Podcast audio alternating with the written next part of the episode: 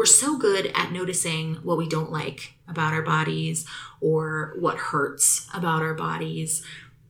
And we very rarely ask ourselves the question what do I like about my body? Mm-hmm. What feels good in my body? Even if it's simply the color of my eyes or the size of my eyes. Or maybe it's my ears. I like the little point at the top, or I like the shape at the bottom of my chin, or whatever. So, if you're listening and you're relating to this, one thing you can do right now, as long as you're not driving, is what do you what do you like about your body? What feels good in your body? And just start there.